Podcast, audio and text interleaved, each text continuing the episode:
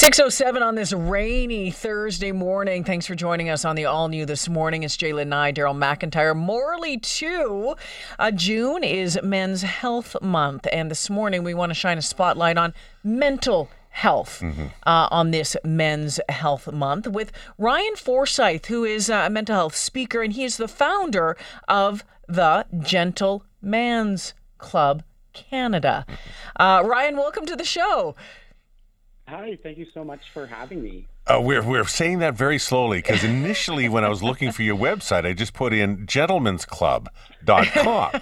and the, uh, the internet here at the station would not allow me to go to a gentleman's club. Much, much different. This is gentleman'sclubcanada.com. And it, it, you really make a point, Ryan, about going gentleman. Uh, why? Uh, you know, I think if you look at men uh, and I mean how we deal with mental health, uh, it's not always gentle. we're not always gentle to ourselves, and we're not always gentle to those around us when it comes to it. So, um, I'm really big on the idea of healthy masculinity. I'm uh, really big on men opening up and talking about their feelings, being vulnerable, exploring healthy communication. And I think that is just a much healthier way to live. And when I see where we're at, sort of in this inflection point in society where men are truly in a mental health crisis, but at the same time, we're at a point where men are being held accountable for things that have happened in society. I think it's really important we talk about this uh, important issue, but in a healthy way that is going to be diverse and inclusive. Uh, there are so many people when they start hearing about this kind of a conversation about inclusivity, about being gentle, about being emotionally secure. Uh, that that means they're not a man anymore. Uh, but uh, you know, there are certain masculine traits that that we lock onto. You can still be a man and be a gentle man.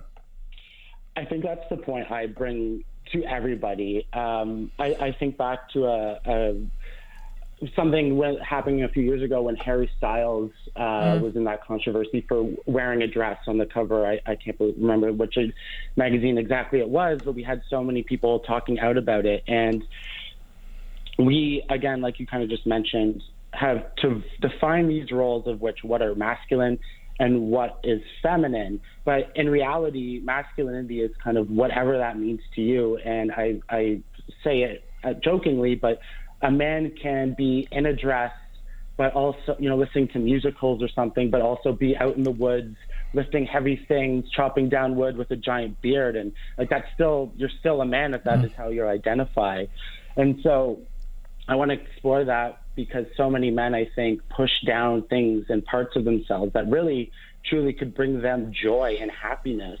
But because we might be viewed, especially from other men, as as weak or as not a man because of these things. We just push that down and ultimately end up hurting ourselves. Uh, and so I really want men to explore that. Ryan, what is what you know? What's your story here? What what was the the the catalyst uh, for you to start speaking out about this and um, wanting to be a champion for this?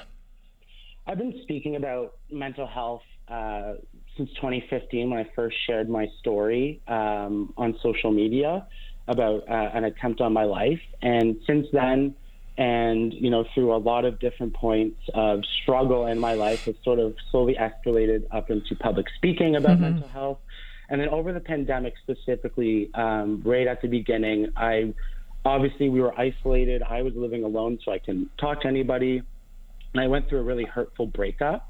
And so, if you think about men and how we deal with our mental health, it's we usually um, drown it in substances we we kind of like go out and, and drown that at the gym or by chasing girls, just stereotypically. But we couldn't do any of that in the pandemic because we were isolated. And I really had to dig deep and find ways to bring me joy to come out of this sort of slump and, and really dark point in my life. Mm. And once I was sort of able to explore the things that really brought me happiness and joy, and then the aforementioned story of Harry Styles, I was just like, thought to myself, you know, men's mental health is often sort of co-opted in, in a lot of ways and has a negative connotation. And I wanted to bring the other side of that, where It was, hey, I did all these amazing things that really made me feel happy for the first time in a long time. And you don't have to do the things that I do if you're not comfortable, but you can explore parts of yourself that are going to make you happy, joy, and really bring positive wellness and a, and a healthier mindset. Uh, for men who don't want to go down this road, is, is do you think that there's a danger to mental health? You did talk about how we we tend to uh, internalize, uh, you know, emotional trauma, etc. As an one example, uh, do, do, you do do you look at others and sort of think oh, we could help them, or do you leave them to figure? You got to figure it out on your own, don't you?